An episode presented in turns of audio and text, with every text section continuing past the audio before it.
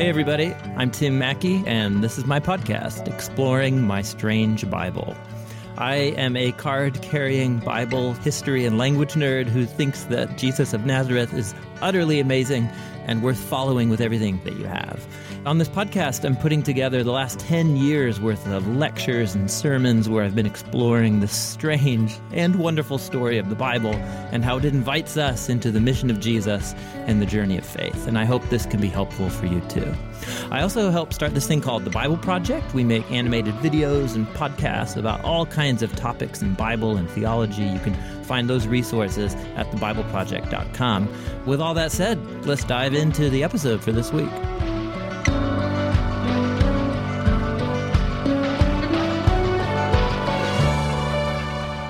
So, in this episode, this is part four of a five part series uh, we're doing on the podcast called Resurrection as a Way of Life. This is a group of five teachings that I did when I was a teaching pastor at, at Door of Hope Church. In all of these messages, we're exploring the ideas of resurrection and new creation and what that hope means for daily life and following Jesus. These are such crucial features of a worldview of a follower of Jesus. And so in this teaching, we're going to explore one of the most important chapters and treatments of the resurrection in the New Testament. It's in the Apostle Paul's first letter to the Corinthians, chapter 15. And he both explores how important the hope of the resurrection is, but also he talks about the kind of body uh, the resurrection existence is and is not. And he uses a number of powerful metaphors that we're going to explore. I'm going to use the metaphors of acorns and also explore the significance of the metaphor of fire as a way that our old humanity gets transformed into our new humanity. So there you go. Powerful text, and I hope it sparks many profound and new ideas in your own mind and heart. So let's dive in.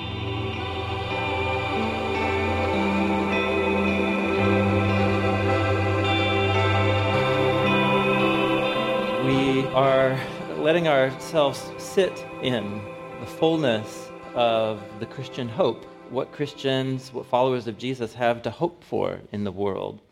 And what we're looking at is how all of the different authors, the apostles, and the authors of the New Testament books, the earliest followers of Jesus and the leaders of the early church, when they talked about what it means to follow Jesus, um, they talk a lot about Jesus' death which makes sense. That was a really significant event. But they never talk about it separated from what happened after the empty tomb and the resurrection. And so, what we're exploring is what it means to live, how following Jesus has to have at its center living from the reality of the cross, but also living from the reality of the empty tomb and of the resurrection.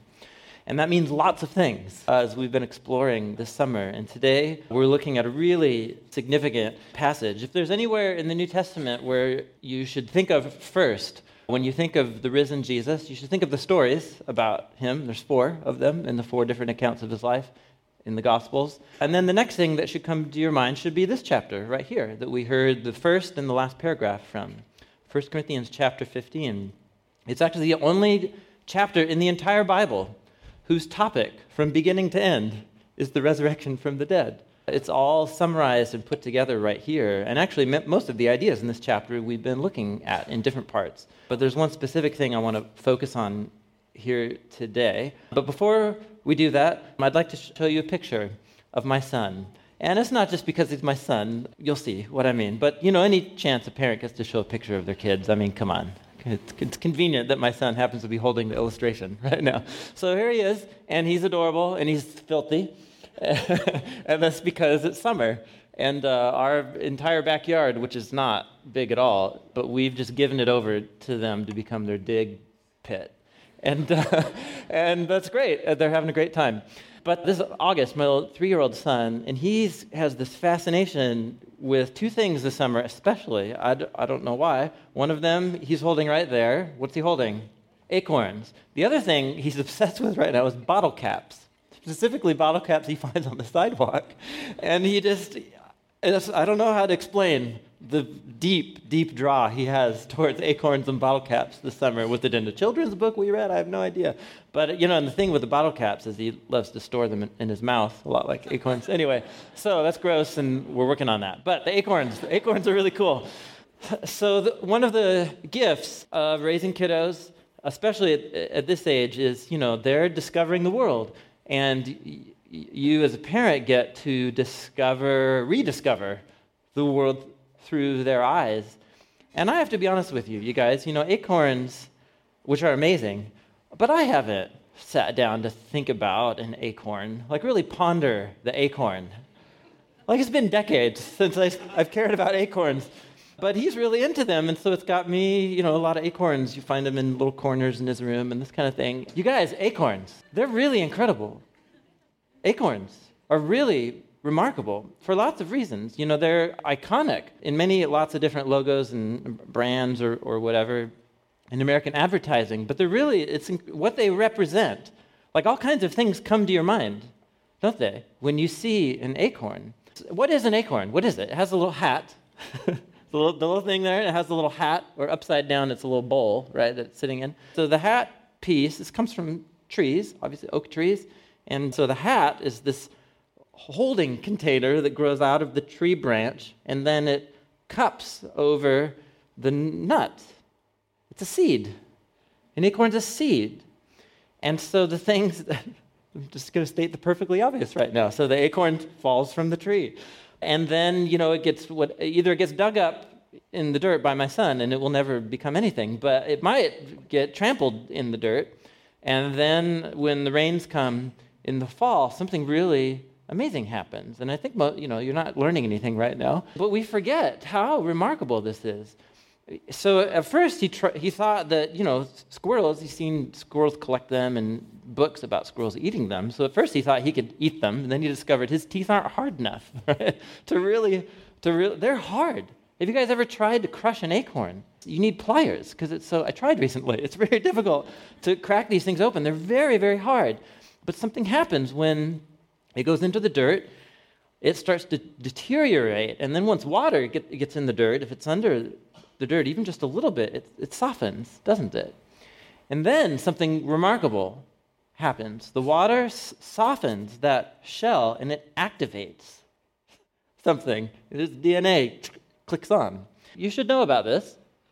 Nobody's learning anything right now, I hope, right? So you know about this. Water activates something in these little acorn seeds.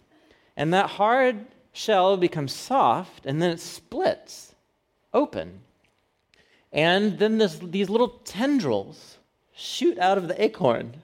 Is, we live in a land much stranger than Oz. I hope you know this, right? So Oz is the way we. this is so crazy. This is like alien world. So these tendrils go down into the dirt, and then other tendrils go up, and they're looking for sunlight. It's the green thing. And so then they shoot up, and if they have competition, they're not going to make it. But maybe that green tendril with the leaves is going to catch the sunlight, and then give the thing a few decades, and it becomes that, which is like bigger than any house or apartment building right there. How you guys doing? Acorns. this is remarkable. Are you with me? This is in this is remarkable. No wonder my son's fascinated with these. Because we, we're showing this to him in books, and it blows his mind, and he wants to collect as many of the cute little things as he can. But it's really, it's remarkable. Stop and think about this, what an acorn is, and its relationship to that gigantic oak tree. Is an acorn and a tree, are an acorn and a tree the same? Are they the same? Well, from one point of view, no. An acorn is an acorn. a tree is a tree. But did the acorn become the tree? Did does the acorn have the same DNA sequence as the tree? Yes right? Did uh, the roots, right, the tendrils that go down into the dirt, if you could cut into the roots, right, of the tree underground, you would eventually, after you get through enough layers, come to the very cell structures that were that first little tendril right there at the center. It's grown bigger, but it's the same. Are you with me? So, is the acorn the tree? Well, no, but also yes. So we have, acorn gives us this category, and actually all seeds give it, um, most of bios, right? Biological life has this principle within it. The thing which most living, existing things are in their first stage is not at all the form they are in their latter stages. They're different and they're the same. We have this category here. And what's interesting is that when the earliest Christians tried to find language to describe the resurrected Jesus and their encounters with him, and as we saw from 1 Corinthians 15, it wasn't just a, a, select crew. We're talking about hundreds and hundreds of people who had encounters with the resurrected Jesus. In fact, Paul will just say, like, look, go talk to them. Most of them are still alive if you have questions. Hundreds of people encountered the resurrected Jesus. And there were lots of eyewitnesses to the empty tomb. When the early Christians and the apostles tried to describe what Jesus was like, what, what they use is language and ideas that are very similar to the acorn. Was it the same Jesus that they ate with, the resurrected Jesus? Was this the same Jesus that they walked the hills of Galilee with? Yes. Was it the same face that they recognized back in Galilee? Yes. Um, did Jesus eat fish resurrected just like he ate fish with them? Yes. It's Jesus. He had the nail marks in his hands. It's, he's the same, but he's different. He is the same and he's different. The most significant thing is that he exists in the form of a body that doesn't die, like it won't die again. And this body's physical, that the resurrected Jesus has, but it also has different properties. Like it relates to the dimensions we call space and time and so on in, in a different way because Jesus can be there and then Jesus is not there. That's odd. I can't do that, and neither can you. But the resurrected Jesus apparently able to experience space and time in, in, in, a way that's very different from ours. Is it Jesus? Is it the same Jesus? Is it a different Jesus? Exactly.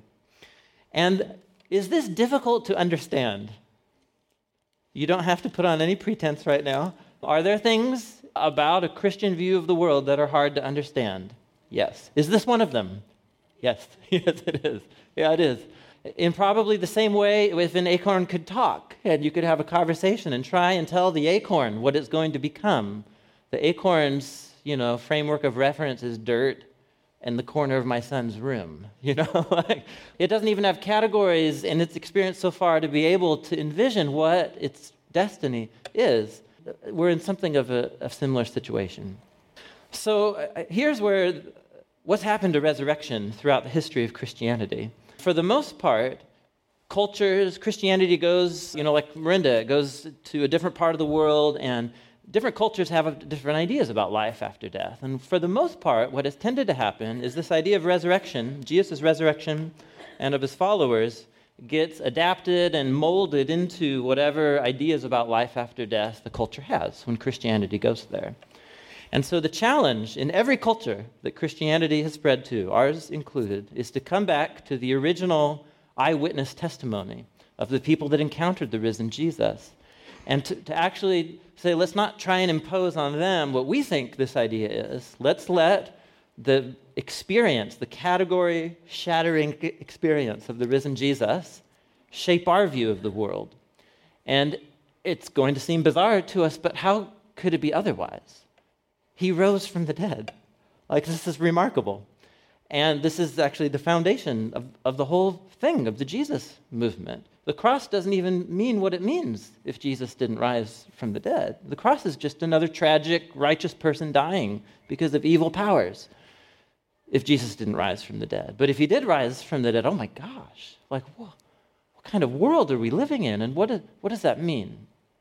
And 1 Corinthians 15 is the place to unpack this.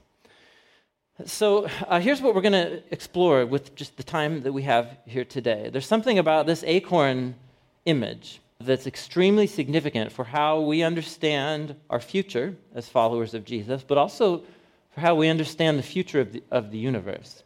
I didn't come up with this acorn illustration, by the way. Somebody much more brilliant came up with it before me. It's the person who wrote this chapter that we're reading. Uh, because here's what he goes on to say later on in 1 Corinthians 15.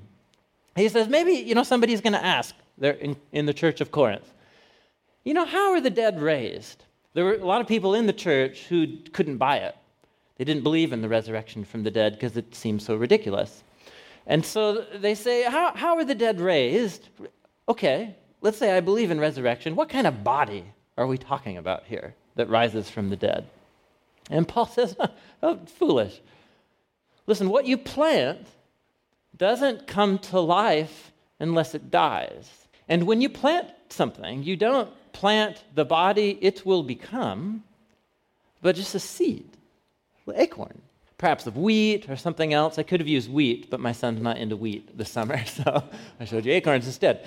So will it be with the resurrection of the dead. The body that is planted is perishable, but it is raised imperishable. What Paul wants us to envision is hu- the human body is like an acorn that has been planted and it decays, it gets sick, and it dies.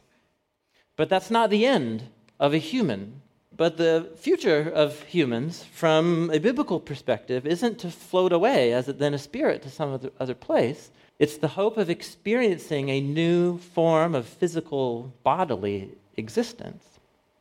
Well, what kind of experience is that? And Paul just, I mean, essentially, this is kind of him doing a Hail Mary here of saying, I don't know, but I've met one, Paul says, the risen Jesus. He has one encounter to go off of here of what this future is like. And as his mind searches for images and illustrations, where he goes is seeds. The acorn that falls into the ground is not what's going to come out of the ground the acorn is going to die. But is it the same thing? Is the acorn the tree? Well, no, but also yes. This is really profound. I don't know what ideas you have or have thought Christians believe about life after death or what happens for the future, but this is it. Like right from the very beginning, Christianity as a Jewish messianic resurrection movement began with this bold hope that what happened in the life and the death and the resurrection of Jesus is the future for humanity and for the whole universe.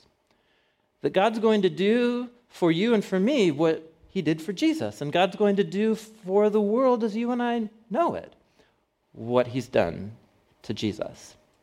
And so this leads us all up here to the final paragraph of this chapter right here. And there's just one image, and really there's just one thing I want to camp out on here.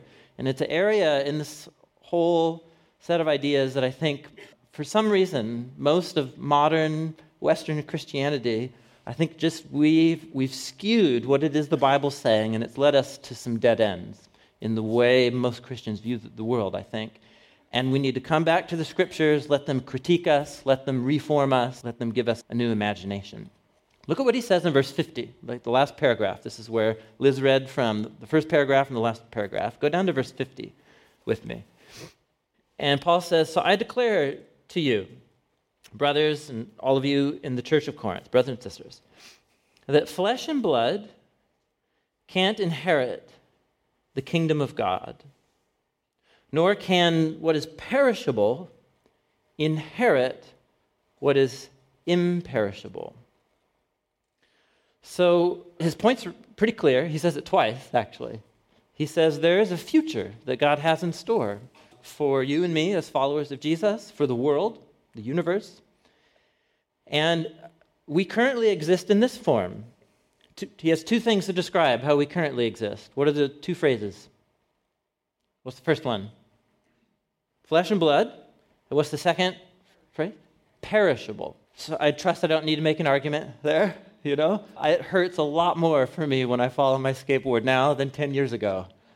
I, my body is perishable. and so, whatever you love to do, gosh, even sleeping hurts me now. I wake up some mornings like, that didn't happen a decade ago. What's that about? Sleeping hurts me. Screwed up. there you go. Sign of the times. So, flesh and blood, perishable, decaying, dying. That's our present state. The future God has in store is the kingdom of God and imperishable. Do you see that? Flesh and blood, perishable. The kingdom of God, a world over which God's justice and love and presence reigns and rules, where his presence permeates every square inch of creation. And in such a world, things are imperishable, eternal, right? Because they're in proximity, in close, intimate proximity to the very author and source of all life and bios and creative power. And so we have our current existence and then where the world's going. Eternal life is how the Apostle John talks about it in the Gospel of John and in the letters of John. Paul calls it imperishable, immortality, life. So, and essentially what he's saying is how the form in which you and I currently exist isn't capable of inhabiting that universe, in, inhabiting that existence. Is the acorn able to support a whole ecosystem of hummingbirds? Can it do it? No. Could it one day? Oh, you betcha. Or maybe to use a different metaphor, I was just thinking this because we uh, got an, an upgrade. Our internet in our neighborhood over the last two years just went to like zero miles an hour.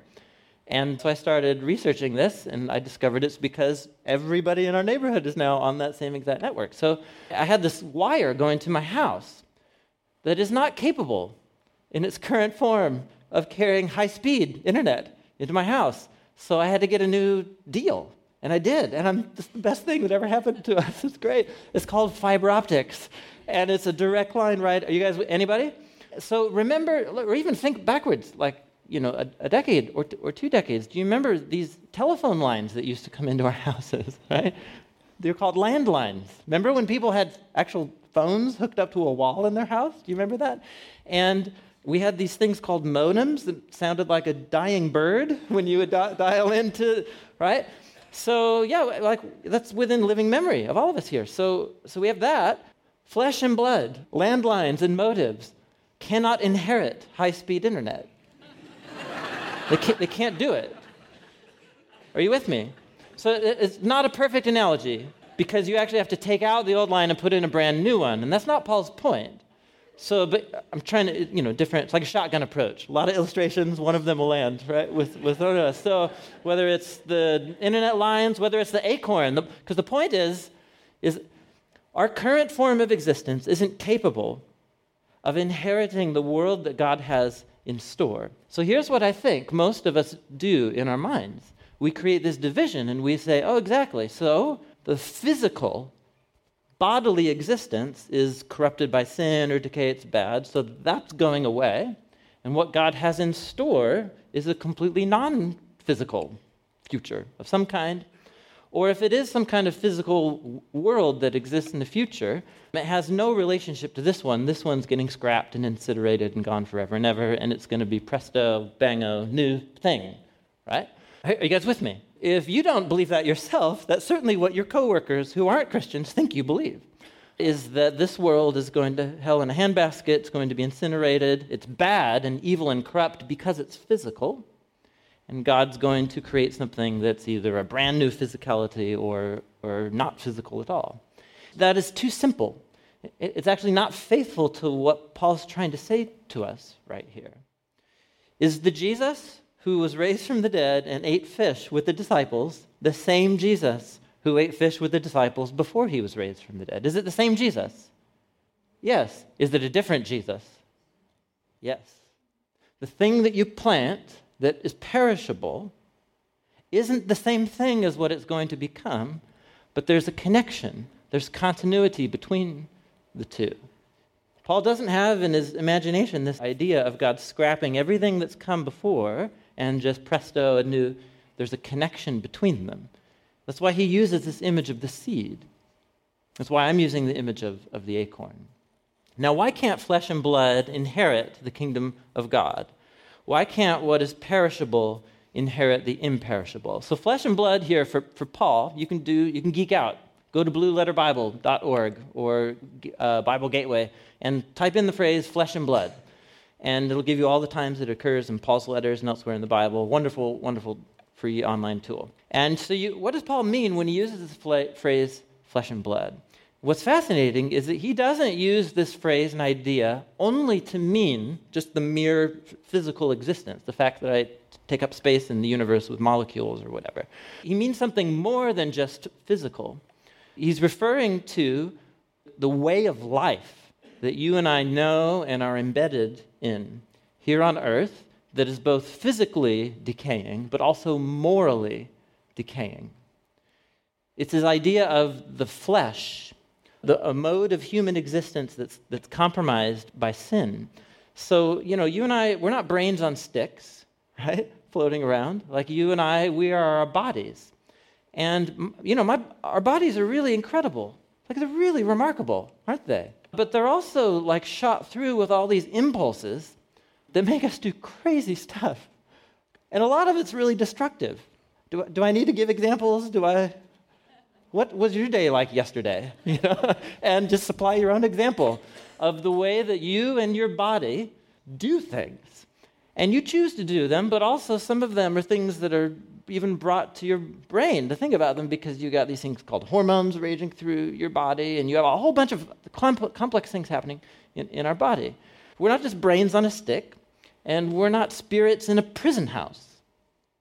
We're glorious images of God who, in our mind and our spirit and our physical existence, are meant to image God.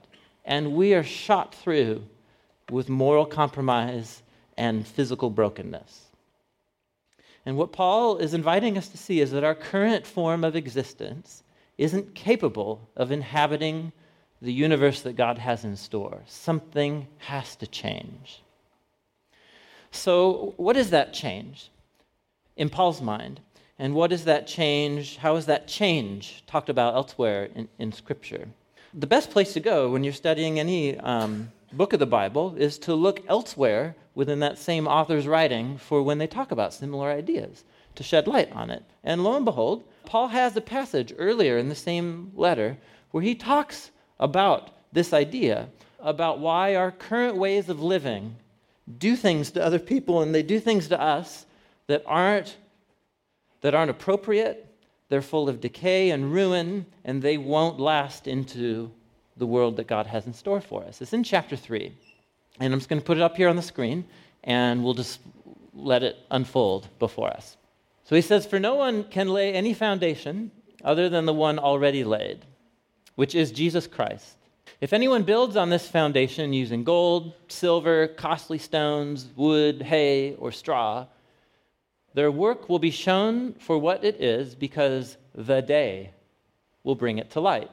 It'll be revealed with fire, and the fire will prove the quality of each person's work. And if what's been built survives, the builder receives a reward. And if it's burned up, the builder suffers loss, yet they will be saved, but as one passing through the flames. Fire. So, my hunch is that in whatever vision, if you're a Christian, when you think about the future and what's going to happen to the world, my hunch is that fire is somewhere in the mix there. And why is that? Well, because of passages like this and a few others that I'm, that I'm going to show you. Flesh and blood can't inherit the kingdom of God. What's perishable can't inherit the imperishable. Why or how? Well, because the ways that we live in the world we fill the world with all kinds of things and our lives with things that are not going to last. And, and what Paul's using here, it's a metaphor. Can you, it's a house building metaphor. Do you see it? So there's one true human who unlocks the future for all of us. And he's the foundation of what it means to exist as a Christian. Who is the foundation? Jesus. I think you might have said something about following him like building a foundation on the rock once. I'll go look it up. So Paul takes that image from, from Jesus' teaching and he says, yeah, exactly, Jesus, he's the foundation. Now, if you're a follower of Jesus, you can go about building your life uh, with all kinds of materials. And the whole point isn't just that you go stand on a foundation, you build on it.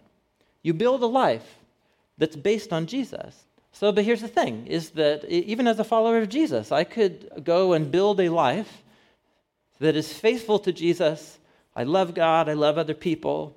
I allow His presence and His Spirit and the scriptures and the community that I'm in to shape me so that the things that I do in the world are things that are faithful to Jesus gold, silver, precious stones, right? This is the metaphor here. But then there are also all kinds of things that I could, the ways that I can treat people, things that I could go and do that are done in a way that's unfaithful to Jesus, that dishonors other people. Here we're talking about wood and hay and straw. And Paul, all the apostles have this very clear hope and idea that there's coming a, a, day. Do you see it there? He calls it the day when all human lives will be evaluated and weighed. And the metaphor he uses to describe it is a house fire. Do you see it?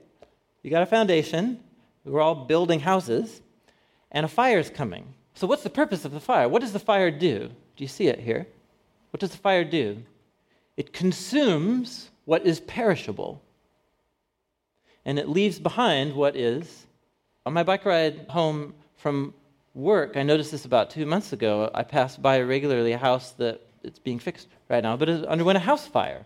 Like the whole top half of it burnt one of these old Portland homes. I could see it up on the second floor, right? Most of the wood exterior stuff is gone, but you could see the plumbing pipes that were exposed. And why are they there? Because fire doesn't, that fire at least didn't burn hot enough to consume the metal. That's the idea here. There are things that you can build with a life that will endure through the day of justice and into God's new world. There's all kinds of ways that we live and think. do you guys get it here? Do I need to explain it anymore? You get it, don't you? It's a house fire. It's like the three little pigs. so don't build your house out of straw. Don't build your house out of sticks. Build it out of brick because the thing will last the wolf's powerful breath. It's the same idea here. But fire. So flesh and blood can't inherit the kingdom of God and what is imperishable. There's coming a day when our lives will be weighed and evaluated. And things that we've done out of our corrupt, morally compromised flesh and blood that's going to be removed. It doesn't get to go in and endure into God's new world. And fire is the key image that Paul uses right here. Why does he use this image? This is predictable for some of you right now. Where would Paul get an idea such as fire to talk about the future day of God's justice? Well, he was raised on the scriptures, he was raised reading his Bible, and the Old Testament prophets also talk about the day when God will weigh uh, the day of reckoning, the day of judgment, or whatever. And fire is one of the most common poetic images that the prophets use to talk about this day. Literally picked at random, but this is one of my favorite because it makes the point so well. Is Zephaniah chapter three, very powerful poem.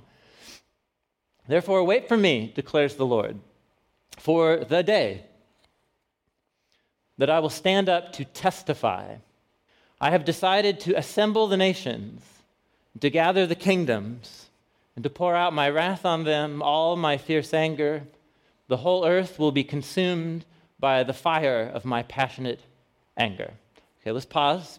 Pretend you can't read the last sentence, but sneak ahead, but then don't let it enter your thoughts. Okay, anyway, look at the first part that we've read right there. There's a day coming, same day Paul talked about. God's going to stand up and do what? He's going to make a case against humanity. Here's how humans have ruined my world. Here's how humans ruined each other. Exhibit A, Exhibit B, Exhibit 7 billion and whatever, however many humans are on the planet right now, right? So it's a, this is law court language. God has a case against humanity for what we've done with the place and to each other. And he's ticked. And you should be too. It's a double standard, of course, because I would love for God to be ticked at everyone else, but not me. but, uh, you know, if the summer has gone by and the, the headlines and all these horrific, horrific massacres happen, and when you learn about them and read them, if something doesn't ignite inside of you that's frustrated and grieved and angry, if that's not what happens inside of you, you need to see a therapist. Something's wrong with you. If the massacre of other human beings at the hands of others doesn't make you angry and grieved and brokenhearted. We have a difficult time with God's anger in the Bible until we realize it's an absolute double standard that we're holding God to. Are there things, is a God good and loving who doesn't get angry at how humans treat each other? He has every right to be angry and frustrated, and he is. And so, what's he going to do? He's going to look at the image here. This is like it's like the end of the world.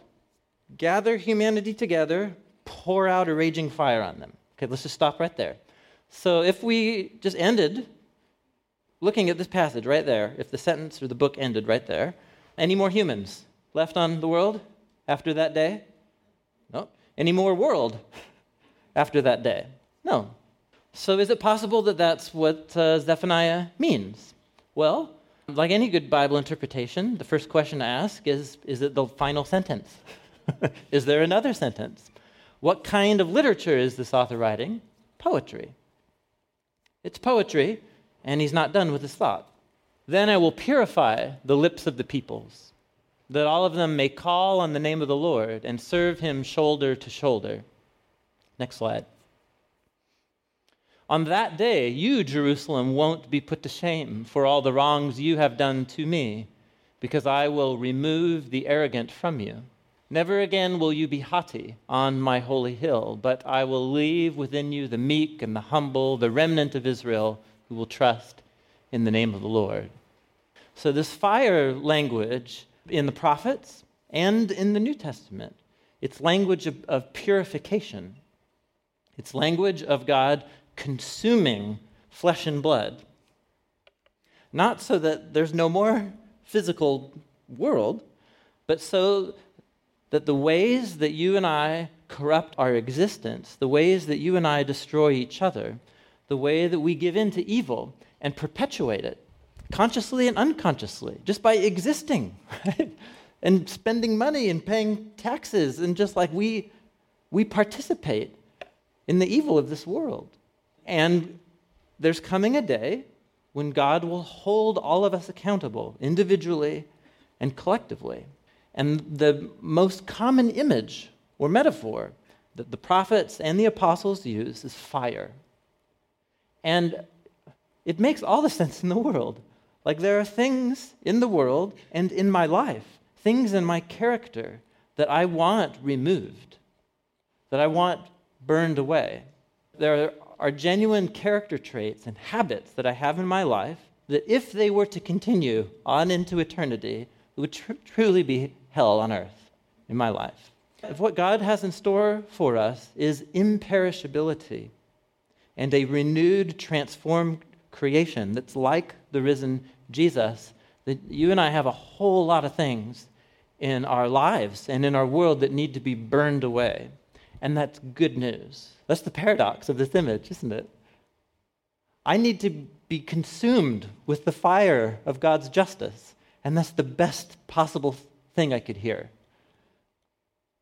And this is where we come back to the, to the meaning of the cross and why the cross and the resurrection, you always have to hold them together. Because the whole, the whole point of the cross is that the cross is the moment in which God takes into himself, in the person of Jesus, his burning justice. And so the cross is where God's love and justice meet together even this is so difficult for us to conceive. We usually distort it in some of this thing, like we have the angry God, and then Jesus saves us from God. Yay, Jesus. I don't know about God, but Jesus, we like him. And it's no, we've, we've done the same, we've introduced this contradiction into something that the paradox of, the, of who Jesus is, it just breaks all of our categories and forces us to make new ones. The cross is the moment where God's love and wrath meet together perfectly. It's God confronting what is evil, and it's of Jesus absorbing into himself the consequences of our evil. And it consumes him. And his offer of grace to us is listen, if, if you would prefer to be accountable and responsible for your own corrupt flesh and blood existence, and you want to bear those consequences on your own, feel free. Like the, you can choose that route. Or we can accept that there is one who has gone before us, and he's taken into himself flesh and blood.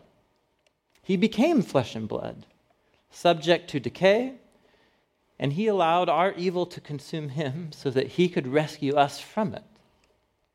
He became what we are so that we could become what he is. And so when we look at the resurrected Jesus, we're looking at our own future. We're looking at the future of the universe. And is it the same universe or is it a different universe?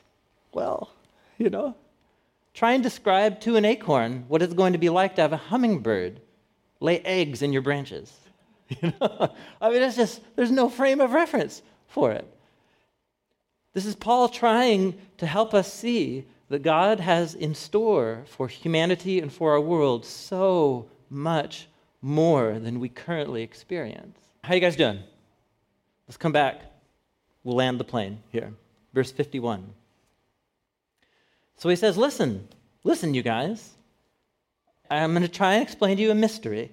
it's going to break all your categories, but hang with me. We are not all going to sleep. He's using sleep as yet another metaphor and metaphor, right? Fire, sleep. So sleep is, is the image of death. Because he's convinced that if a follower of Jesus dies, their, their current flesh and blood has given out, but are they erased from existence? No. No. They're just sleeping. They're waiting to wake up in the resurrection. We're not all going to sleep, but we will all be what? What does he say? Changed. In a flash, the twinkling of an eye, at the last trumpet, the trumpets he's getting from the prophets too, Isaiah 25 and Exodus 19. For the trumpet will sound, be like the summoning of a great host, and the dead will be raised imperishable, and we will be changed. For this perishable must clothe itself with the imperishable. It's, it's you, it's me, but it's different than you and me. This mortal must clothe itself with immortality. And when that happens, what the prophets were trying to tell us all along will come true that death has been swallowed up in victory. And then Paul turns this thing into a musical. Right? he just starts singing prophetic poetry, right? He's quoting from Hosea here Where, O death, is your victory? Where, O death, is, is your sting? The sting of death is sin, flesh and blood. It's both our, our physical decay and our moral decay. And the power of sin is the law. But thank God that He hasn't left us to our own devices. He's given us victory through the Lord Jesus Christ. And so here's his conclusion. I think for many of us, questions about the new heavens and the new earth, the resurrection, they're interesting to us, but they're interesting to us the same way these new photos of Pluto. Have you guys seen the photos of Pluto from the New Horizons? Do you guys know that a satellite flew around Pluto for the first time in human history? You guys need to know this. Just Google it. It's unbelievable, these photos. So that's interesting. Does it have anything to do with my daily life? No, nope, it doesn't. It's amazing, but it doesn't affect how I'm gonna, what I'm going to do tomorrow. So I think for many of us, questions about heaven are like that. it's, interesting. I don't know, whatever. But for Paul, that's, if, if that's my idea of heaven or the new creation or whatever, it's like just interesting to speculate. Then I haven't grasped what this is really about. Because in Paul's mind, if I get what this is really about, if I understand that I'm an acorn and that I'm going to become an oak tree then every decision I make has to be filtered through that reality. He says, Therefore, brothers, the last sentence, stand firm. Don't let anything move you. Always give yourself fully to the work of the Lord, because you know that your labor's not in vain. The, the, meaning of life, according to Jesus, is to love God and to love neighbor. What, what that means is seeking someone else's well being regardless of their response to me, even if it costs me. And that's going to motivate all kinds of choices and behavior that make no sense whatsoever to your natural inclinations, which are to maximize pleasure and minimize pain, right? and to do what it takes to survive. And following Jesus is, is going to mean choices where I'm going to lose out so that I can benefit somebody else where I'm going to be disappointed or not get to do something or sacrifice something that I might like so that somebody else can benefit. the work of the Lord. And it's really hard to convince yourself to behave that way if all you think your future is, is the grave. If Jesus didn't rise from the dead, then as Paul says earlier in the chapter, let's have a good meal, have a good drink, because tomorrow we die. Like that makes sense to us. It could be a good motto of Portland. well, let's eat, let's drink, because tomorrow, who knows? And for a follower of Jesus, it's, it's exactly the opposite story that we see ourselves inhabiting. It's a story that says, I'm going to lose out. I'm not going to have all my wildest dreams fulfilled. I'm an acorn, for goodness sakes. I'm an acorn. And what God has in store for us and for our world is so much more profound. It's so much more grand. It reshifts everything to a new key. And this is the story that Paul asks us to, to live in and to make our decisions in. You and I live in a world that is full of so much beauty and is good, and God loves it. But it, is, it has severe limitations. And you and I, as images of God, are, are remarkable, incredible creatures capable of so much good. But if you're honest with yourself, you know, just like me, there are things about your character that have to go. There are ways, habits, and, and choices that I keep making and ways that I treat people that if I were to keep on treating people that way forever, it would be hell for them and hell for me. There are things in me that need to die. There are things to which I'm enslaved and need to be liberated. Romans chapter 8. There are things in me that are dead that need to be brought to new life. Ephesians chapter 2. There are ways that you and I exist that are that are subhuman and need to be graduated into a, a new, more grand form of existence. I don't know what that is for you. You know, I don't, I don't know that tr- trigger right, of what happens in, in your mind. You get into this situation and your body kicks in and you, you behave in a way that's destructive. This issue, this temptation, this thing comes onto your radar and you, it's like you're just weak at the knees, you just crumble this way of treating people, this way of, of relating to our money and our resources to hoard instead of to give. Whatever this is. But it's, it's acorn, and it has to go. It's because God loves you. It's because God wants to burn away inside of you and inside of me what will not last and flourish in his new world. And so, as we come to the bread and the cup here today, what are those things that we need to bring that need to die. And we eat we eat the bread and we drink the cup, this broken body and the shed blood of the one who has died on our behalf so that we do not have to. And we allow these things to die with him. We give over the cracks in our character and the, and the failures and the brokenness, and we give it to him and we ask him to heal us and make us like him. And this is what it means to be a follower of Jesus, gathering together in a community of Jesus in the hope of the resurrection.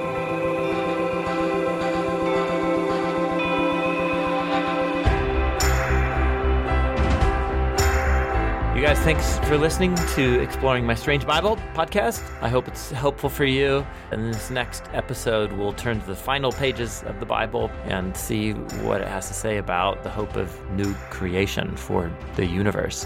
But uh, again, thanks for listening. And if this is helpful for you and you want to help the podcast, uh, just feel free to share it with other people or go to iTunes and leave a review. That's really helpful too. And so there you go. Cheers. See you guys next time.